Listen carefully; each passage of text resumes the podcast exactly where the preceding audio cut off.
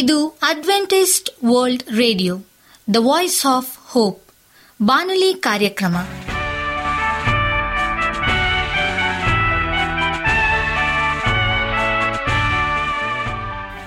ನಮಸ್ಕಾರ ಪ್ರೀತಿಯ ಕೇಳುಗರೆ, ನಾನು ನಿಮ್ಮ ಆಕಾಂಕ್ಷ ಪಾಲ್. ನಮ್ಮ ನಿಲಯದ ಕನ್ನಡ ಕಾರ್ಯಕ್ರಮಕ್ಕೆ ತಮ್ಮೆಲ್ಲರಿಗೂ ಆತ್ಮೀಯ ಸುಸ್ವಾಗತ. ಮುಂದಿನ 30 ನಿಮಿಷಗಳಲ್ಲಿ ಸುಮಧುರ ಹಾಡುಗಳು, ಆರೋಗ್ಯ ಸಂದೇಶ, ಮಕ್ಕಳಿಗೆ ನೀತಿ ಕಥೆಗಳು ಹಾಗೂ ದೇವರ ವಾಕ್ಯವನ್ನು ಕೇಳೋಣ. ಈ ಕಾರ್ಯಕ್ರಮವು ನಿಮಗೆ ಸಂತೋಷ ತರಲೆಂದು ದೇವರಲ್ಲಿ ಪ್ರಾರ್ಥಿಸುತ್ತೇವೆ. ಈ ಕಾರ್ಯಕ್ರಮದ ಪ್ರಾರಂಭದಲ್ಲಿ ಸುಮಧುರ ಗೀತೆಯನ್ನು ಆಲಿಸೋಣ.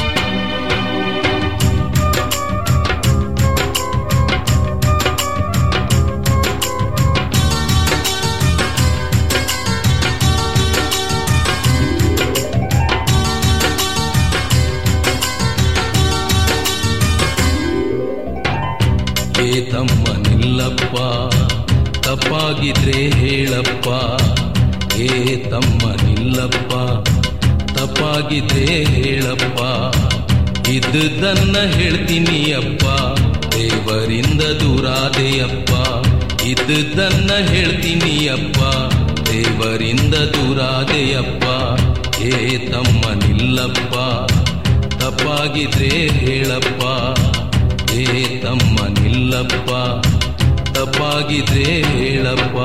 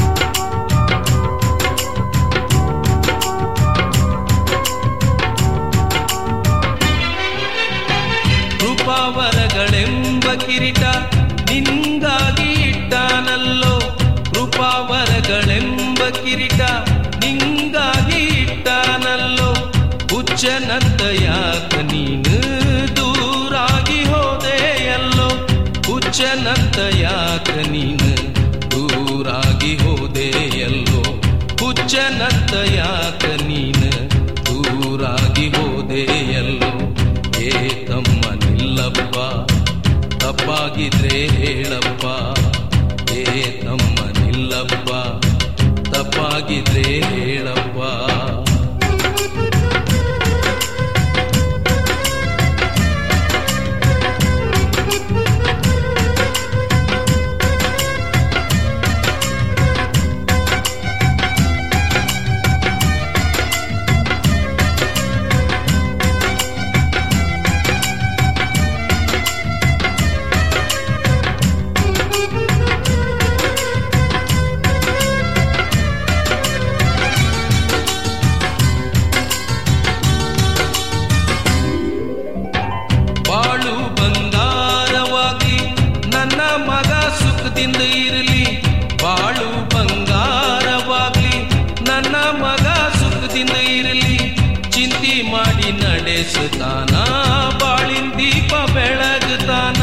ಚಿಂತಿ ಮಾಡಿ ನಡೆಸುತ್ತಾನ, ಬಾಳಿನ ದೀಪ ಬೆಳಗುತ್ತಾನ,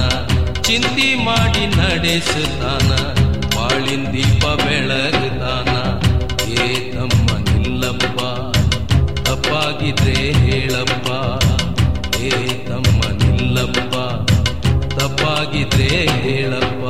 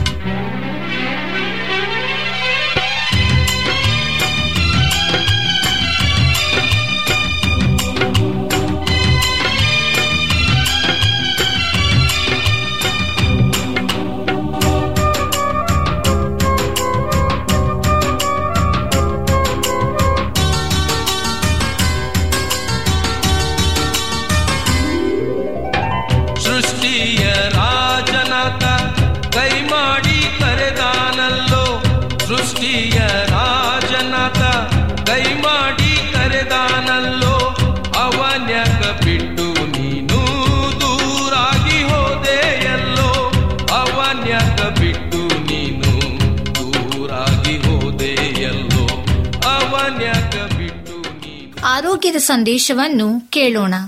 ಹಿತ್ತಲ ಗಿಡ ಮದ್ದು ಎಂಬ ಗಾದೆ ಮಾತಿನಂತೆ ನಿಮ್ಮ ಸೌಂದರ್ಯದ ಸರ್ವ ಸಮಸ್ಯೆಗಳಿಗೆ ಅಡಿಗೆ ಮನೆ ಉತ್ತಮ ಔಷಧವೆಂಬುದು ನಿಮಗೆ ತಿಳಿದಿದೆಯೇ?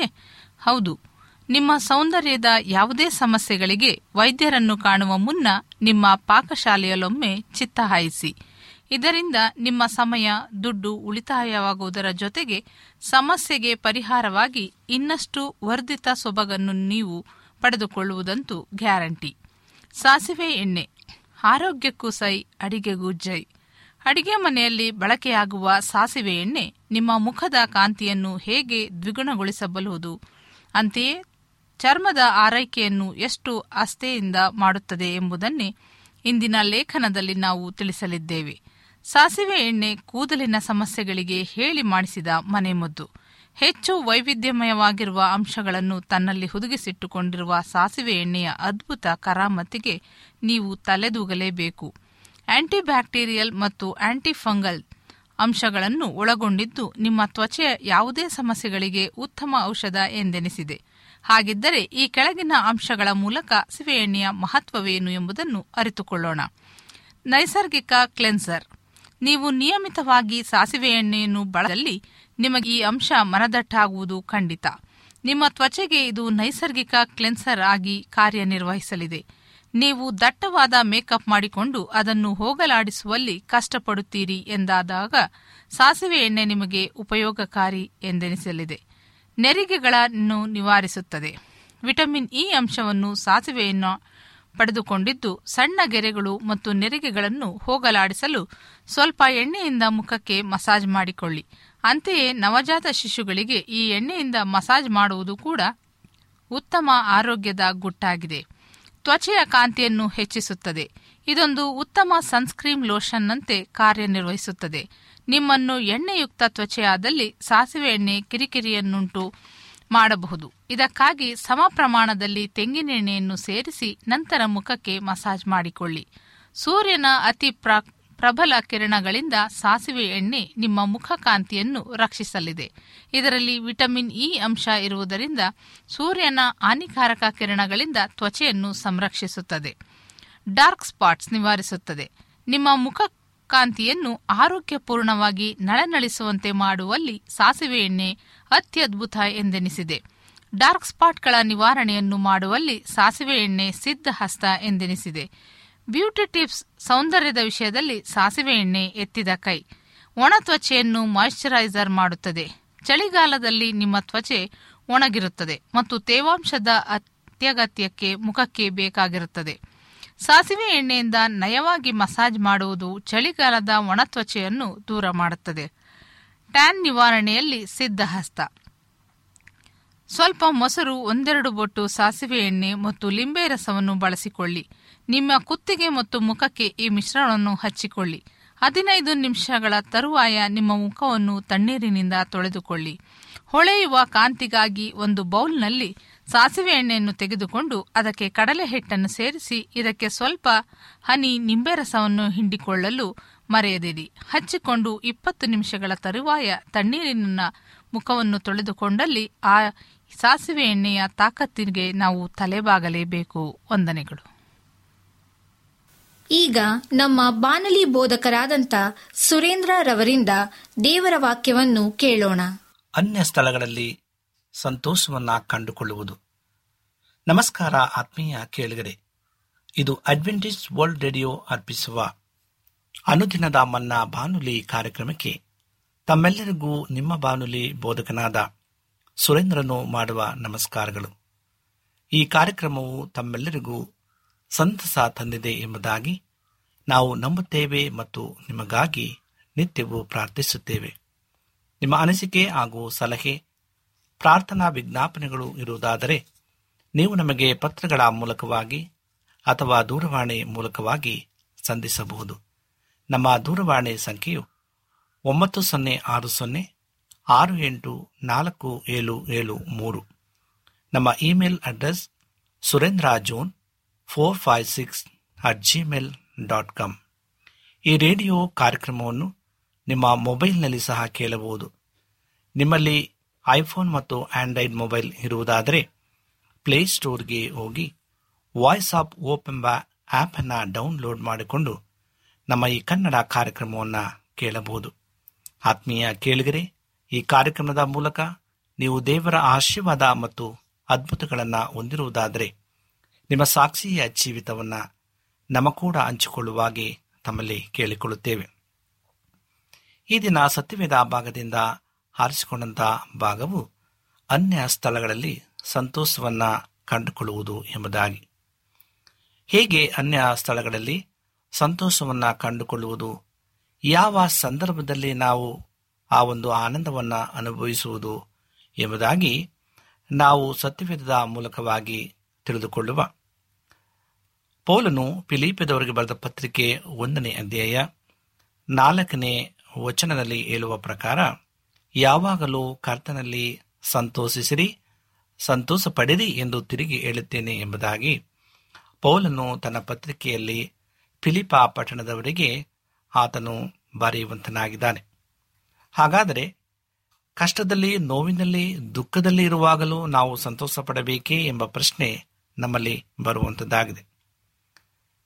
ಈ ಮುಂದಿನ ವಾಕ್ಯಗಳನ್ನು ನಾವು ಕಲಿಯುವಾಗ ಪೌಲನು ಸೆರೆಮನೆಯಲ್ಲಿದ್ದಾಗೂ ಸಹ ಆತನು ತನ್ನ ನೋವಿನಲ್ಲೂ ಸಹ ಸಂತೋಷಪಟ್ಟನು ಮತ್ತು ಯಾವುದೇ ರೀತಿಯಾದಂಥ ಅನುಕೂಲತೆಗಳು ಇಲ್ಲದಿದ್ದಂಥ ಪಕ್ಷದಲ್ಲೂ ಸಹ ಆತನು ಆ ಒಂದು ಕಷ್ಟಕರವಾದಂಥ ಸ್ಥಳಗಳಲ್ಲಿ ಸಹ ಸಂತೋಷವನ್ನು ಪಡುವಂಥ ಒಂದು ಸಂಗತಿಯನ್ನು ನಾವು ಸತ್ಯವೇದದಲ್ಲಿ ಓದುತ್ತೇವೆ.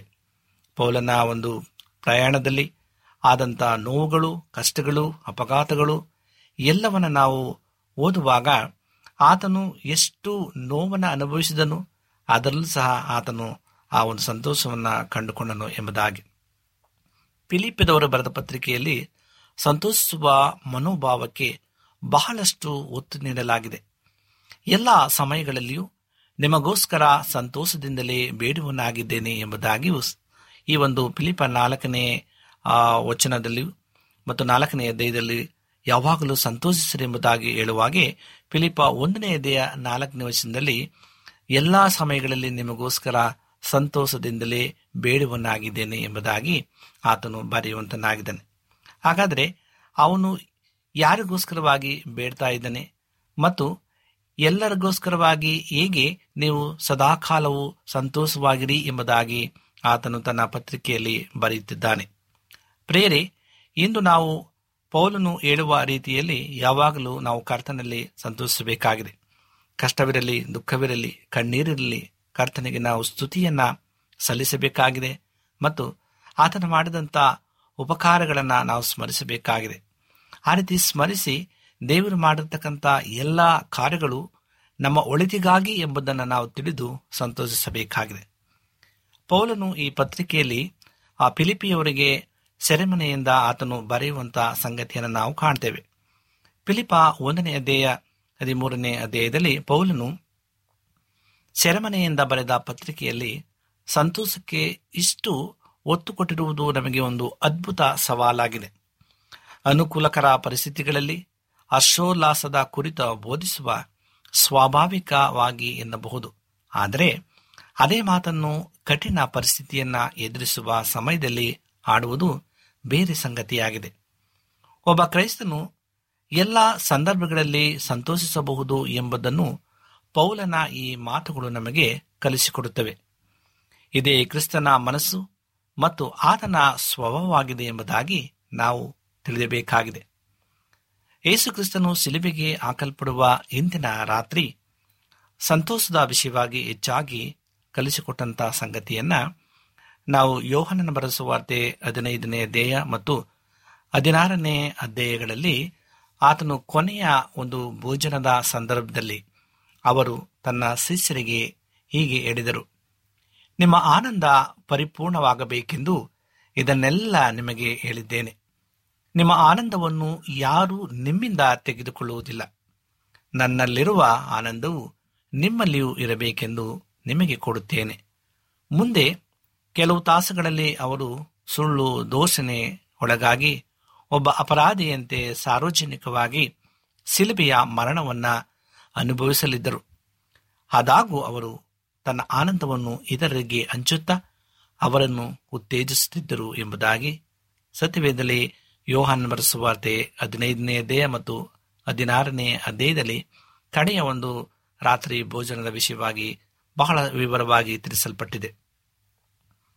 ಪೌಲನಲ್ಲಿ ಇಂಥದ್ದೇ ಆದ ಕ್ರಿಸ್ತನ ಮನಸ್ಸು ಮತ್ತು ಸ್ವಭಾವವಿತ್ತು ಎಂಬುದಾಗಿ ನಮಗೆ ತಿಳಿಯಪಡುತ್ತದೆ. ಆತನು ಸೆರೆಮನೆಯಲ್ಲಿ ಆನಂದಭರಿತನಾಗಿದ್ದನು. ಫಿಲಿಪಿಯವರಿಗೆ ಈ ಪತ್ರವನ್ನು ಬರೆದಾಗ ಪೌಲನು ಗೃಹಬಂಧನದಲ್ಲಿ ಇದ್ದನೋ ಅಥವಾ ರೋಮಾಪುರದ ಸೆರೆಯಲ್ಲಿದ್ದನೋ ಎನ್ನುವುದು ನಮಗೆ ತಿಳಿದಿಲ್ಲ. ಅಂದಿನ ರೋಮ್ ಪಟ್ಟಣದ ಸೆರೆಮನೆಗಳು ಇಲ್ಲಿ ಸೊಳ್ಳೆ ಮತ್ತು ತೆವಳುವ ಕ್ರಿಮಿಕೀಟಗಳು ಮತ್ತು ಅನೇಕ ರೀತಿಯಾದಂಥ ಜಂತುಗಳು ತುಂಬಿದ ಕತ್ತಲೆಯ ಗೂಡುಗಳಾಗಿದ್ದವು ಎಂಬುದಾಗಿ ಅಪೊಸ್ತಲರ ಕೃತ್ಯಗಳು 28ನೇ ಅಧ್ಯಾಯ 16ನೇ ವಚನದಿಂದ 30 ಮತ್ತು 31ನೇ ವಚನ ತನಕ ಆತನು ವಿವರಿಸಿದ್ದಾನೆ. ಆತನು ಯಾವ ಸೆರೆಮನೆಯಲ್ಲಿದ್ದಾನೋ, ರೋಮಾಪುರದ ಸೆರೆಮನೆಯಲ್ಲಿದ್ದಾನೋ ಅಥವಾ ಆ ಒಂದು ಅಂದಿನ ರೋಮ್ ಪಟ್ಟಣದ ಸೆರೆಮನೆಯಲ್ಲಿದ್ದಾನೋ ಎಂಬುದಾಗಿ ಅದು ನಮಗೆ ಸರಿಯಾಗಿ ವಿವರವಾಗಿ ತಿಳಿಸಿಲ್ಲ. ಆದರೆ ಅಲ್ಲಿ ಆ ಸೆರೆಮನೆ ಅನೇಕ ಸೊಳ್ಳೆ ಮತ್ತು ತೆವಳುವ ಕ್ರಿಮಿಕೀಟಗಳು ಮತ್ತು ಅನೇಕ ಜಂತುಗಳಿಂದ ತುಂಬಿದ ಕತ್ತಲೆಯ ಗೂಡುಗಳಾಗಿದ್ದವು ಎಂಬುದಾಗಿ ನಮ್ಮೆಲ್ಲರಿಗೂ ಸಹ ಗೊತ್ತಾಗುವಂಥದ್ದಾಗಿದೆ. ಇವುಗಳ ಮಧ್ಯೆ ಕೈದಿಗಳು ಬರೇ ನೆಲದ ಮೇಲೆ ಮಲಗಬೇಕಾಗಿತ್ತು. ಇಂದಿನ ಒಂದು ಪರಿಸ್ಥಿತಿಗಳನ್ನು ನಾವು ನೋಡುವಾಗ ಕಾರಾಗೃಹಗಳಲ್ಲಿ ಮತ್ತು ಸೆಂಟ್ರಲ್ ಜೈಲುಗಳಲ್ಲಿ ಅನೇಕ ಕೈದಿಗಳು ಯಾವ ರೀತಿಯಾಗಿ ತಮ್ಮ ಜೀವನವನ್ನು ಅಲ್ಲಿ ಆ ಒಂದು 4 ಗೋಡೆಗಳ ಮಧ್ಯೆ ಈಗಿನ ಪರಿಸ್ಥಿತಿಯಲ್ಲಿ ನಾಜೂಕಾದಂಥ ಒಂದು ಯುಗದಲ್ಲಿ ಅವರು ಹೇಗೆ ಇದ್ದಾರೆ ಎಂಬುದಾಗಿ ನಾವು ಅನೇಕ ಸಾರಿ ಆ ಜೈಲನ್ನು ಸಂದರ್ಶನ ಮಾಡುವಾಗ ನಾವು ನೋಡಿದ್ದೇವೆ. ಆದಾಗೂ ಅಂದಿನ ಕಾಲದಲ್ಲಿ ಅಂದರೆ ಯೇಸುಕ್ರಿಸ್ತನ ಜನಿಸಿದಂಥ ಆ ಸಮಯದಲ್ಲಿ 4ನೇ ಶತಮಾನದಲ್ಲಿ ಅದು ಹೇಗಿತ್ತು ಎಂಬುದಾಗಿ ನಾವು ಆಲೋಚನೆ ಮಾಡಬೇಕಾಗಿದೆ ಪ್ರೇರೆ. ಮತ್ತು ಅಲ್ಲಿ ಅನೇಕ ರೀತಿಯಾದಂಥ ಉಪಜಂತುಗಳು ಸಹ ಆ ಒಂದು ಕಾರಾಗೃಹದಲ್ಲಿ ಇದ್ದವು ಎಂಬುದಾಗಿ ಮತ್ತು ಅವರು ಕೇವಲ ಬರೇ ನೆಲದ ಮೇಲೆ ಅವರು ಮಲಗಬೇಕಾಗಿತ್ತು ಮತ್ತು ತಿಳಿ ಗಂಜಿಯನ್ನು ಕುಡಿಯಬೇಕಾಗಿತ್ತು. ಪೌಲನು ಇವೆರಡು ಜಾಗಗಳಲ್ಲಿ ಯಾವುದರಲ್ಲೂ ಇದ್ದರೂ ಅವನ ಪರಿಸ್ಥಿತಿ ನಿಶ್ಚಯವಾಗಿ ಉಲ್ಲಾಸಕರವಾಗಿ ಇರಲಿಲ್ಲ. ಹಾಗಿದ್ದರೂ ಪೌಲನು ಇಂತಹ ಪರಿಸ್ಥಿತಿಯಲ್ಲಿ ಇದ್ದುಕೊಂಡು ಉಲ್ಲಾಸದಿಂದ ತುಂಬಿದನು. ಅವನು ಸುವಾರ್ತೆಯನ್ನು ಸಾರಿದ್ದಕ್ಕಾಗಿ ಸೆರೆಮನೆಗೆ ಹಾಕಲ್ಪಟ್ಟನು. ಆದರೆ ಅವನು ತನ್ನ ದುರಾವಸ್ಥೆಗಾಗಿ ಕಣ್ಣೀರು ಸುರಿಸಲಿಲ್ಲ. ಅವನು ಯಾರ ಅನುಕಂಪವನ್ನೂ ಸಹ ನಿರೀಕ್ಷಿಸಲಿಲ್ಲ. ಅವನು ಉಲ್ಲಾಸದಿಂದ ಆನಂದಿಸುತ್ತಿದ್ದನು. ಸುಖ ಸೌಲಭ್ಯದಲ್ಲಿ ಜೀವಿಸುತ್ತಿದ್ದರು. ಸಣ್ಣ ಪುಟ್ಟ ಅನಾನುಕೂಲಗಳನ್ನು ದೊಡ್ಡದಾಗಿ ಕಾಣುವ ಕ್ರೈಸ್ತರಿಗೆ ಪೌಲನು ಎಂತಹ ಉತ್ತಮ ಮಾದರಿಯಾಗಿದ್ದಾನೆ. ವಿಶ್ವಾಸಿಗಳು ಸಾಮಾನ್ಯವಾಗಿ ಯಾವುದೋ ಒಂದು ಚಿಕ್ಕ ತೊಂದರೆ ಅಥವಾ ಚಿಕ್ಕ ಶೋಧನೆಯನ್ನು ಎದುರಿಸುವಾಗ ಇತರರ ಅನುಕಂಪವನ್ನು ಎದುರು ನೋಡುವುದನ್ನು ನಾವು ಕಾಣುತ್ತೇವೆ. ಆದರೆ ಇಲ್ಲಿ ಪೌಲನು ತನ್ನ ಯಾತನೆಗಳ ಒಂದು ಸುಳಿವನ್ನು ಸಹ ಕೊಡುವುದಿಲ್ಲ. ಅವನು ಹೇಳುವ ಮಾತು, ನಾನು ನಿಮಗೋಸ್ಕರ ದೇವರನ್ನು ಬೇಡಿಕೊಳ್ಳುವ ಎಲ್ಲ ಸಮಯಗಳಲ್ಲಿಯೂ ಸಂತೋಷದಿಂದಲೇ ಬೇಡುವನಾಗಿದ್ದೇನೆ ಎಂಬುದಾಗಿ ಪೌಲನು ಫಿಲಿಪ್ಪದವರ ಪತ್ರಿಕೆ 1ನೇ ಅಧ್ಯಾಯ 3 ಮತ್ತು 4ನೇ ವಚನದಲ್ಲಿ ತಿಳಿಸಲ್ಪಡುವಂಥದ್ದಾಗಿದೆ. ಸೊಳ್ಳೆ ಕಡಿತದಿಂದ ನಿದ್ರೆ ಇಲ್ಲದೆ, ವಿಪರೀತ ಚಳಿಯಲ್ಲಿ ಒದ್ದುಕೊಳ್ಳಲು ಕಂಬಳಿ ಇಲ್ಲದೆ ಇಂದಿನ ರಾತ್ರಿಯಲ್ಲಿ ಕಳೆದ ನಂತರ ಪೌಲನು ಇದನ್ನು ಬರೆದಿರಬಹುದು. ಆತನ ಸಂತೋಷವು ತನ್ನ ಪರಿಸ್ಥಿತಿಯ ಫಲವಾಗಿ ಬಂದಂಥದ್ದೂ ಆಗಿರಲಿಲ್ಲ. ಆದರೆ ಫಿಲಿಪಿ ಪಟ್ಟಣದ ವಿಶ್ವಾಸಿಗಳು ದೇವರ ಕೃಪೆಯನ್ನ ಹೊಂದಿದ್ದನ್ನು ನೋಡಿ ಉಂಟಾಯಿತು. ಅನೇಕ ವರ್ಷಗಳ ಹಿಂದೆ ಕರ್ತನಿಂದ ಪೌಲನಿಗೆ ದೊರೆತ ಒಂದು ದರ್ಶನದ ಮೂಲಕ ಆತನು ಫಿಲಿಪಿಗೆ ನಡೆಸಲ್ಪಟ್ಟಿದ್ದನು ಎಂಬುದಾಗಿ ಅಪೊಸ್ತಲರ ಕೃತ್ಯಗಳು 16ನೇ ಅಧ್ಯಾಯ 9ನೇ ವಚನದಿಂದ 12ನೇ ವಚನದವರೆಗೂ ತಿಳಿಸಲ್ಪಟ್ಟಿದೆ. ಪೌಲನು ಆ ಆಜ್ಞೆಯ ಪ್ರಕಾರ ಫಿಲಿಪಿಗೆ ಹೋದನು ಮತ್ತು ಅಲ್ಲಿನ ಜನರನ್ನು ಕರ್ತನ ಬಳಿಗೆ ನಡೆಸಿದನು ಮತ್ತು ಫಿಲಿಪ್ಪ ಪಟ್ಟಣದಲ್ಲಿ ಸೆರೆವಾಸವನ್ನು ಅನುಭವಿಸಿದನು. ಅಂದು ಮಾನಸಾಂತರ ಹೊಂದಿದ್ದ ಸೆರೆಮನೆಯ ಯಜಮಾನನು ಬಹುಶಃ ಈ ಸಮಯದಲ್ಲಿ ಫಿಲಿಪಿಯಲ್ಲಿ ಒಬ್ಬ ಸಭಾ ಹಿರಿಯನೂ ಆಗಿದ್ದಿರಬಹುದು. ಅವನು ತನ್ನ ಸಭೆಯ ಜನರಿಗೆ ಹೀಗೆ ಹೇಳಿರಬೇಕು, ಈ ಪೌಲನು ಸೆರೆಮನೆಯಲ್ಲಿ ಸಂತೋಷಿಸುವುದನ್ನು, ಸ್ತುತಿಪದಗಳನ್ನು ಆಡುವುದನ್ನು ನಾನು ಕಂಡಿದ್ದೇನೆ. ಕರ್ತನ ಸೇವಕನಾಗಿ ಸಾರ್ಥಕವಾಗಿ ದುಡಿದ ಜೀವಿತದ ಫಲವಾಗಿ ಪೌಲನ ಸಂತೋಷವೂ ಉಂಟಾಯಿತು. ನೀವು ನಿಮ್ಮ ನಿಮ್ಮ ಜೀವಿತದ ಅಂತ್ಯವನ್ನು ಸಮೀಪಿಸುವಾಗ ನಿಮಗೆ ಸಂತೋಷ ಕೊಡುವ ಸಂಗತಿ ಯಾವುದೆಂದರೆ, ದೇವರು ನಿಮಗೆ ಬಲ ಆರೋಗ್ಯಗಳನ್ನು ದಯಪಾಲಿಸಿದ ದಿನಗಳನ್ನು ನೀವು ಕರ್ತನ ಸೇವೆಯಲ್ಲಿ, ಆತನ ಪರಲೋಕ ರಾಜ್ಯಕ್ಕೆ ಜನರನ್ನು ಸೇರಿಸುವುದರಲ್ಲಿ ಮತ್ತು ಕರ್ತನ ಸಭೆಯನ್ನು ಕಟ್ಟುವುದರಲ್ಲಿ ಕಳೆದಿರಿ ಎನ್ನುವ ವಿಷಯವೇ. ಇದರ ಬಗ್ಗೆ ಈಗಲೇ ಯೋಚಿಸಿರಿ. ಆಗ ನೀವು ಸಹ ಜೀವಿತದ ಅಂತ್ಯವನ್ನು ತಲುಪುವಾಗ ಪೌಲನಂತೆ ದೇವರು ನಿಮ್ಮ ಜೀವನದಲ್ಲಿ ಪೂರೈಸಿದ ಕಾರ್ಯಗಳಿಗಾಗಿ ಅವರಿಗೆ ಸ್ತೋತ್ರವನ್ನು ಸಮರ್ಪಿಸಬಹುದು. ಪೌಲನು ಫಿಲಿಪ್ಪದವರಿಗೆ ಬರೆದ ಪತ್ರಿಕೆ 4ನೇ ಅಧ್ಯಾಯ 4ರಲ್ಲಿ ಪವಿತ್ರಾತ್ಮನು ನಮಗೆ ಯಾವಾಗಲೂ ಕರ್ತನಲ್ಲಿ ಸಂತೋಷಿಸಿರಿ ಎಂದು ಒತ್ತಾಯಿಸುತ್ತಾನೆ. ಕೆಲವೊಂದು ಸಲ ಅಲ್ಲ, ಅಥವಾ ಹೆಚ್ಚಿನ ಸಮಯಗಳಲ್ಲಿಯೂ ಅಲ್ಲ, ಆದರೆ ಯಾವಾಗಲೂ ಅನೇಕ ವರ್ಷಗಳ ಹಿಂದೆ ನನಗೆ ಈ ವಚನವು ಇದನ್ನು ಮಾಡುವಂತೆ ಸವಾಲನ್ನು ಹಾಕಿತು. ನನ್ನ ಜೀವನದಲ್ಲಿ ಇದು ನಿಜವಾಗಿರಲಿಲ್ಲವೆಂದು ನಾನು ಒಪ್ಪಿಕೊಂಡೆನು ಮತ್ತು ಇದನ್ನು ನಿಜವಾಗಿಸುವಂತೆ ನಾನು ದೇವರನ್ನು ಬೇಡಿಕೊಂಡನು. ನೀವು ನಿಮ್ಮ ಆರೋಗ್ಯವನ್ನು ಬಯಸುವುದು ಕೆಲವೊಮ್ಮೆಯೇ, ಅಥವಾ ಹೆಚ್ಚಿನ ಸಮಯವೇ, ಅಥವಾ ಪ್ರತಿದಿನವೇ? ನಾವು ಪ್ರತಿಯೊಬ್ಬರೂ ಯಾವಾಗಲೂ ಆರೋಗ್ಯವಾಗಿರಲು ಬಯಸುತ್ತೇವೆ. ಹಾಗೆಯೇ ನೀವು ಉಲ್ಲಾಸದಿಂದ ಆನಂದಿಸಲು ಬಯಸುವುದು ಕೆಲವೊಮ್ಮೆ ಮಾತ್ರವೇ, ಅಥವಾ ಹೆಚ್ಚಿನ ಸಮಯವೇ, ಅಥವಾ ಪ್ರತಿದಿನವೇ? ಇದು ಸಾಧ್ಯವೇ ಎಂದು ನೀವು ಕೇಳಬಹುದು. ದೇವರ ಕೃಪೆಯ ಮೂಲಕ ಇದು ಸಾಧ್ಯವಿದೆ. ಈ ಆಜ್ಞೆಯನ್ನು ಪಾಲಿಸುವುದು ಅಸಾಧ್ಯವೆಂದು ದೇವರಿಗೆ ತಿಳಿದಿದ್ದರೆ ದೇವರು ನಮಗೆ ಅಂತಹ ಆಜ್ಞೆಯನ್ನು ಕೊಡುತ್ತಲೇ ಇರಲಿಲ್ಲ. ನಮ್ಮ ಜೀವಿತದಲ್ಲಿ ಈ ರೀತಿಯಾಗಿ ಇನ್ನೂ ನಡೆಯದಿದ್ದರೆ ನಾವು ಕರ್ತನಿಗೆ ಅದನ್ನು ಯಥಾರ್ಥವಾಗಿ ಅರಿಕೆ ಮಾಡಿಕೊಳ್ಳೋಣ.